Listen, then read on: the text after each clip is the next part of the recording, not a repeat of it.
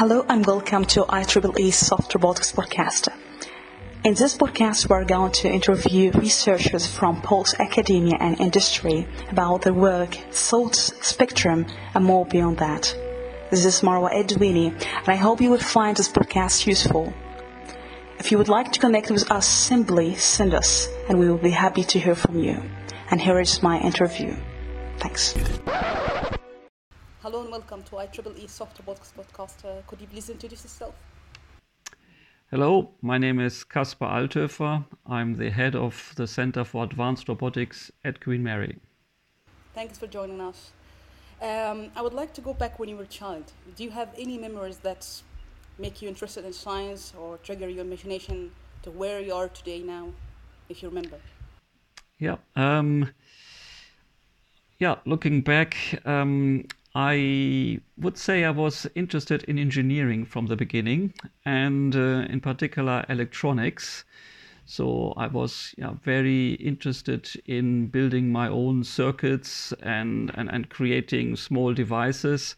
So one of the things I remember um, was a system that allowed a disc jockey in a discotheque to mix music so in the olden days, we had turntables with, you know, um, vinyl records on them. And um, so my program would allow the disc jockey then to actually match the rhythm of one song with the next one, so to effectively create a continuous music experience um, for yeah for the, the people in the discotheque. So that that is one one of the things I remember, and definitely um, was a lot of fun and uh, something I I continued doing and uh, and and definitely also brought me towards the world of mechatronics and and, and robotics. Interesting. So if I ask you what is the first soft robot you built and what the feeling you had at this time, if you remember as well. Yeah, I I do remember and actually that was um, not such a long time ago. Um, so when when I started uh, with robotics uh, at King's College London, um, that is already now uh, yeah 27 or so years ago, uh, doing my PhD there. Um, that was in robotics, but we used off the shelf robots, and we continue to do so for many years. But then, um, maybe around yeah, eight years ago or so, 10 years ago, I actually started to make my own robots. And uh, this being a soft robot, it was actually made on a sewing machine.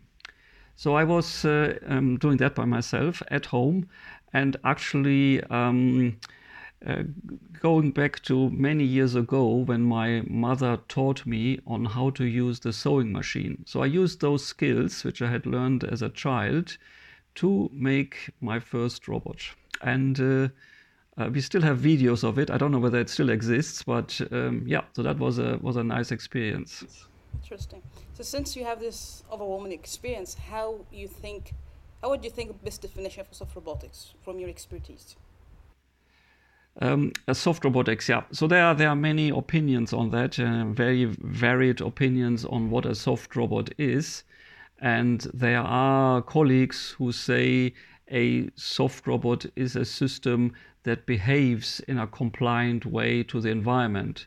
So according to to them, even a robotic device that is made from uh, hard components, uh, hard hard parts rigid parts, can be considered a soft robot um, because there's possibly a control algorithm behind the robotic device that would allow the robot to behave in a way that it's compliant to the environment. So if, if in contact with a human, it would, you know, smoothly avoid the, the, the human and create this, this kind of compliance in a software way. For, however, for me, it's, it's a very clear cut thing. Um, for me, soft robots are soft material robots. So robots that are made from soft materials. And I mentioned already fabric earlier, so where the sewing machine comes in, but also silicone rubber. Um, so robots made from these materials are for me um, soft robots. And if I ask you what do you think maybe is the most important question that we as a community have to focus on, and maybe we are not really considering them in the moment, and we have to. Yep. Um, I mean, I, I, I see a lot of advantages using soft robots.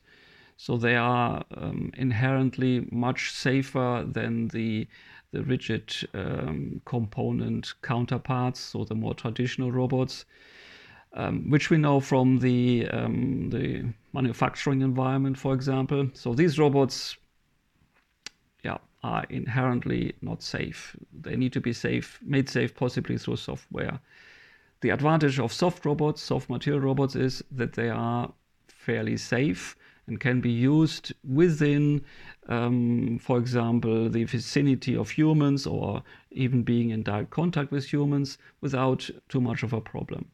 However, there are also, of course, many many issues there, um, and uh, so one of the biggest problems is to actually achieve um, precision control.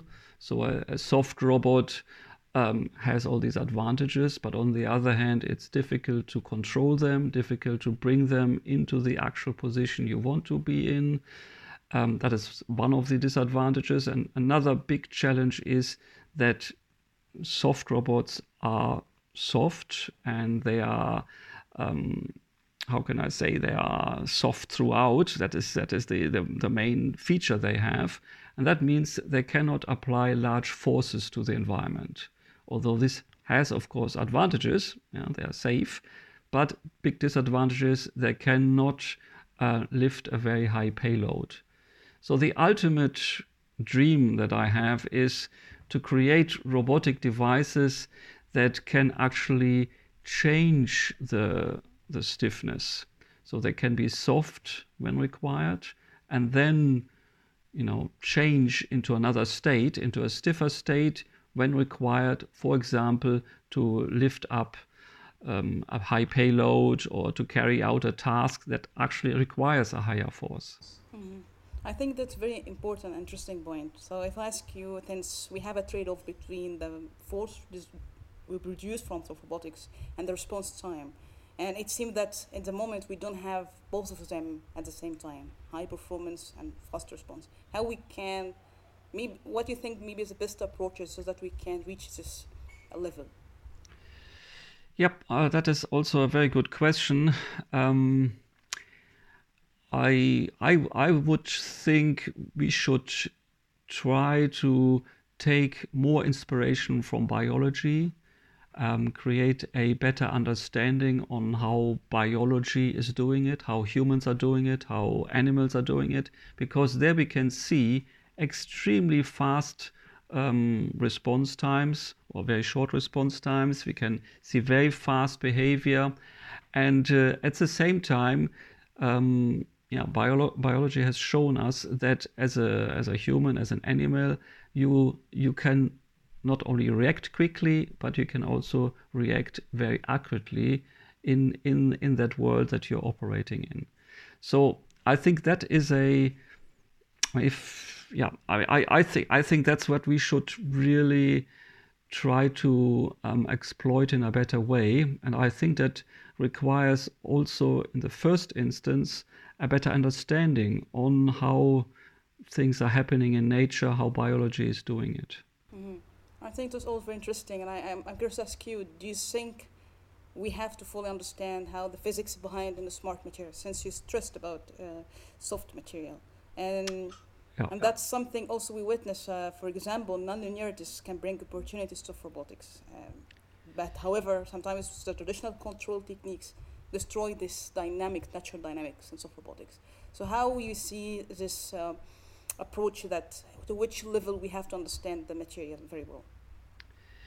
Yeah, um, definitely a very important point. Trying to understand smart materials in a better way.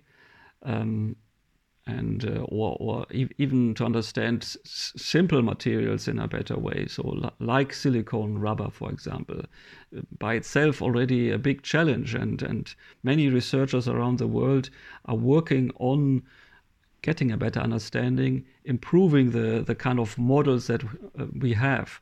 And I, I, I totally agree that is essential to improve then also the, the control of these robotic devices. And uh, so you mentioned nonlinearity, and I, I totally agree there as well. That can bring a lot of opportunities. So I think we have to embrace that. We have to actually see how we can use the um, the materials to embrace intelligence, to or instill intelligence into them. And so here I think the material comes very closely together with the, the structure, the, the, yeah, the functional structure of the robotic device.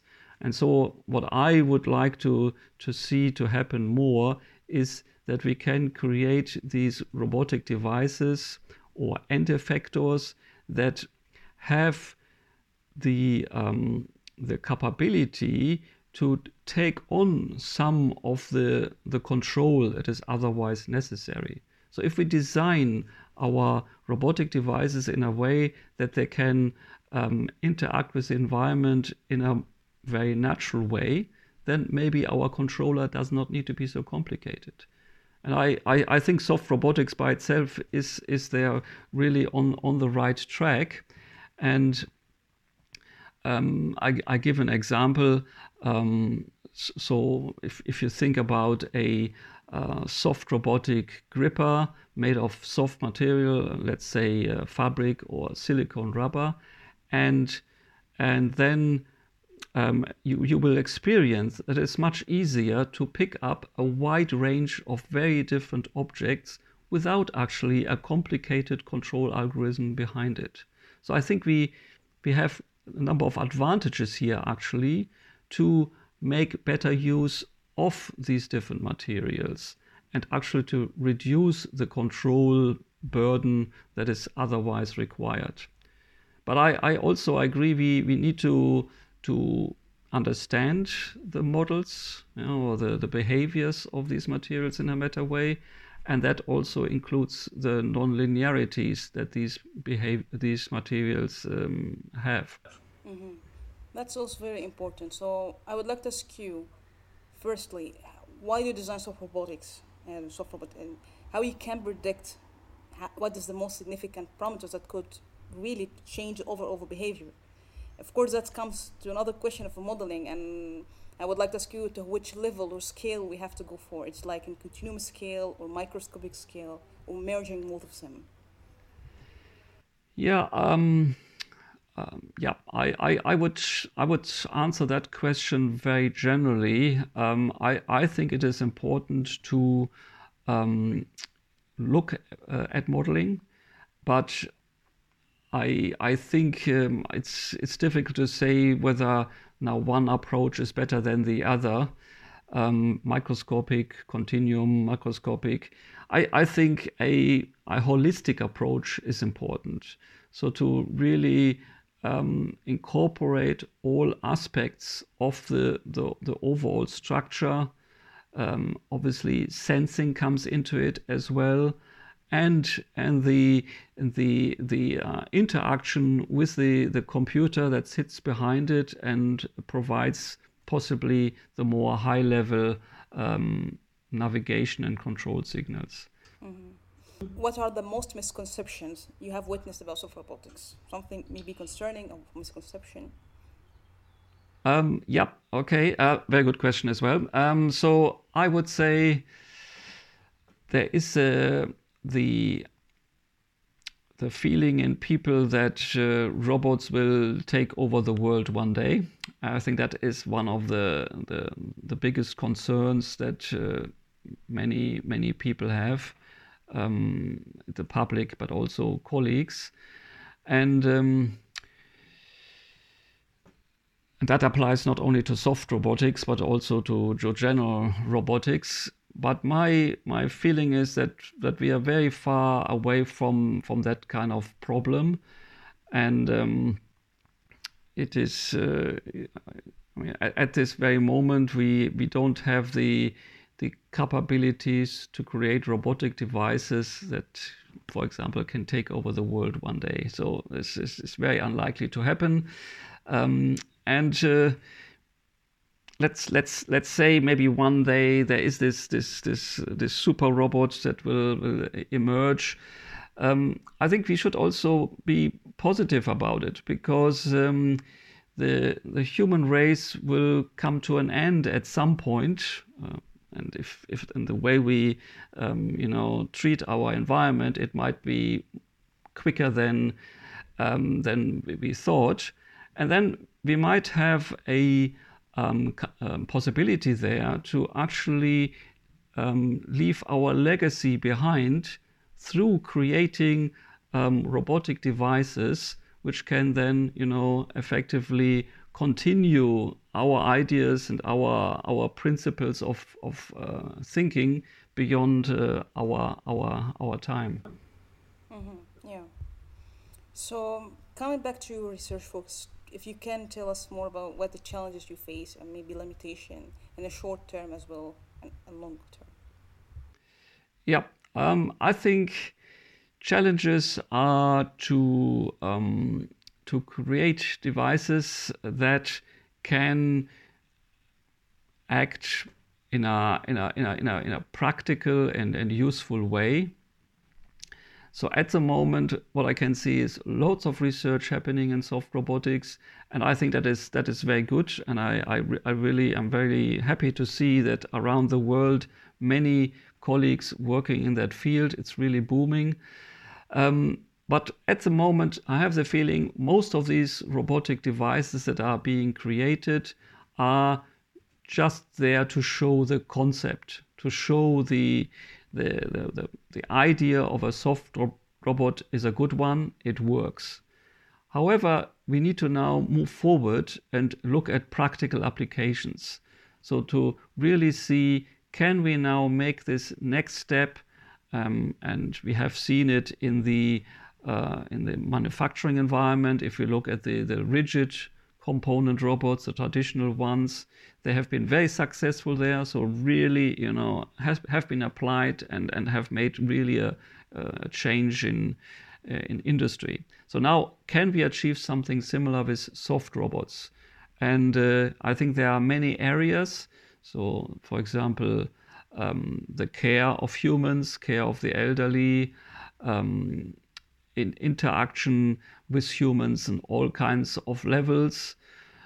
Uh, where where and, and and and also just the the the you know the interaction with more rough and uh, unstructured environments so outdoor vehicles so i can see a, a number of uh, areas where these robots could be very useful however we are not quite there yet um, so we need to really now see what what is missing uh, what do we need to do to turn these machines that we are developing into something useful, something applicable. And here we need to, I mean, as I said earlier, to, I, I believe, look into biology, see what we can learn there, and then, uh, yeah, move forward to create these uh, more advanced machines. Mm-hmm. So, if I ask you, what is the biggest technological roadblocks that, as a community, we have to acknowledge and tackle it when in five years, for example, or yeah, do you think any of technological roadblocks we have for the moment?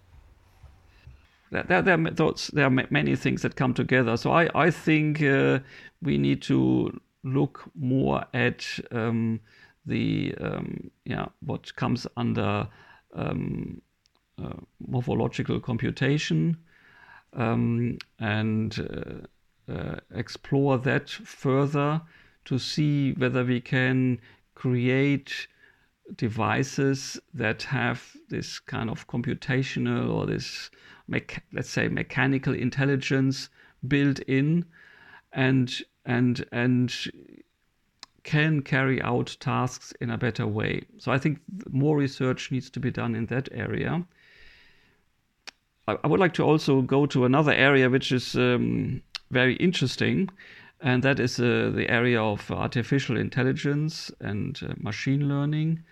So I, I think there is a lot of scope there and a lot of potential.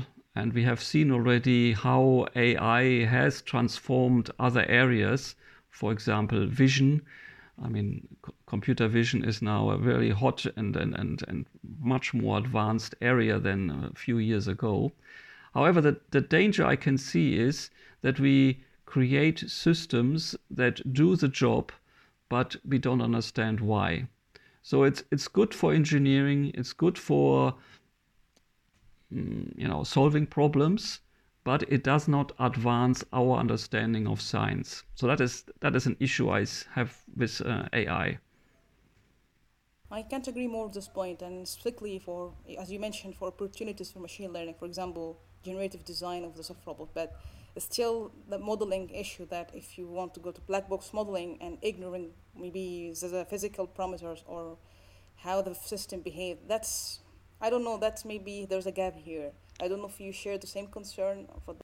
Yeah, I I I, I totally agree. I mean, I I, I, I think it is interesting, it's possibly even good how artificial intelligence AI is embraced these days to um, yeah to solve problems and yeah as you said uh, to to have this black box approach because we don't have anything else at the moment. So that that really helps us to to solve a number of problems. But i think at the same time um, and I agree with you completely, we should continue looking into uh, getting a better understanding of, of the situation um, and, and, and really, you know, see whether we, we can yeah, ha- have the understanding of, of, for example, how biology is doing it, uh, develop analytical models. And, and this way, I think we will then progress science and and create um, better soft robots in the long run. So we have a few questions left. Um, as you like group leader, how you can with your team, how you can ensure that develops of robotics will be beneficial to humanity or a community as a whole. You have a project for five years, four years, and how you make sure this meeting your end goals by the end of the project. Yep. Um, so I, um, yeah, I, I, I, as you know, I work at uh, at Queen Mary University of London, and I'm the director of the Center for Advanced Robotics there. And um, so we are um, working at different areas. Uh, so we work in human robot interaction, so creating robots that can collaborate with humans. For example, um, we're looking at robots that can help surgeons in the operating theater, but we're also looking at uh, robots that can go into very rough terrain. And at the moment, we are developing robots that um, um, are based on the principle of eversion. And so these are robots that can uh, be inflated, and uh, during this inflation process, they actually expand longitudinally. And in this way, we can go to very through very narrow openings and explore the, the space behind it, for example, under a building. But we see also um, possibilities there for search and rescue, so where people could be helped that are you know trapped under a collapsed building during an earthquake for example so these are um, some of our activities um, in in in the area of soft robotics and um, so I, I of course rely very much there on the, the many PhD students that I'm collaborating with to actually move these different areas forward. Forward. Mm-hmm. Yeah. So if I ask you how we can or can we enable a more inclusive culture around competitive ideas? We have to seek for funding and grants. So, and there is a severe competition in academia in general. So, how we can maintain inclusive culture while we have competition in ideas? Yeah, um, I suppose. Uh, um, yeah, I, I, suppose both elements are very good. We want to be inclusive on the one hand, but I think competition is also um, a useful thing because it uh, pushes people to, you know, move further um, and, um, and and and yeah, come up with some uh, new ideas to to you know perform or to have systems that can perform better than what the competition can do.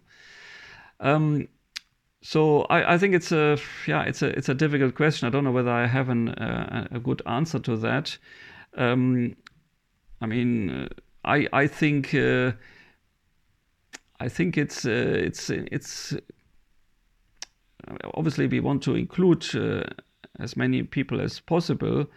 Um, but on the other hand, it sometimes needs a, um, a, a really strong driving force if there is an idea that one wants to, you know, push forward to to ensure that these ideas are developed and and are brought to to a um, to a higher level.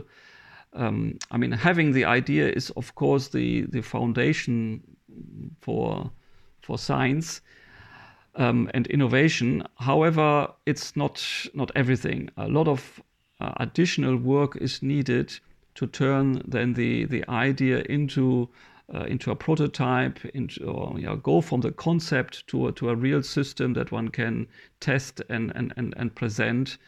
Um, yeah, so I think that that that should not be be lost uh, in any kind of um, model for the future um, uh, yeah, the way uh, research is done. So, if I ask you, do you think ego is important for the researcher? Um, I, and and I think that uh, that links very nicely to the the answer I've given beforehand. I, I think it is important. Um, yeah, I, I, think the the, the the good idea uh, very important. It needs to be there, but then you need to have also the the ego to to push it through and um, yeah so I, I think you, you you you need to have a certain ego also also to to believe um, to believe that that that believe in your ideas yeah believe that this what you are there creating that what you are proposing can can lead to something and then pursue it and push it push it through and if I ask you, what do you think uh, the most important quality you have gained through your journey in academia, and something you have to maintain? Yeah, I I I think um, the the most important thing is not to give up.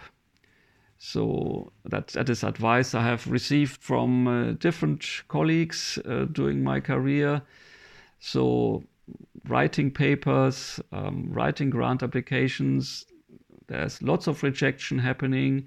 The most important thing is to say, okay, never mind. I, I, I just continue and I'll, I'll try again. I think this kind of persistence, this of this kind of not giving up, is is the most important uh, aspect for a researcher. And lastly, what was the best advice was given to you, whether personally or professionally, and was the life changing for you?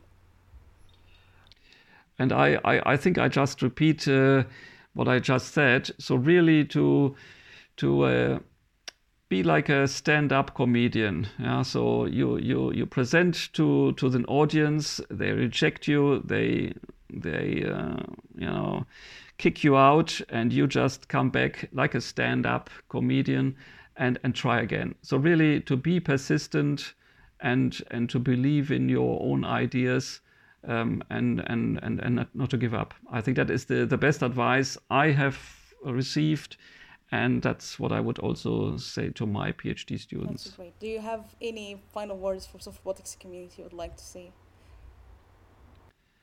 Um, uh, um, very very happy to be part of that, and um, it's I think it's a it's a um, fantastic community, very vibrant, very forward thinking, and it yeah gives me great pleasure to to be part of it and to create these kind of new astounding devices and uh, yeah hopefully we will also find out more and more what we can use them for thank you i really enjoyed this discussion thanks so much for time thank you Okay. Yeah. Good. Yeah. Thank you very much. Thanks a lot.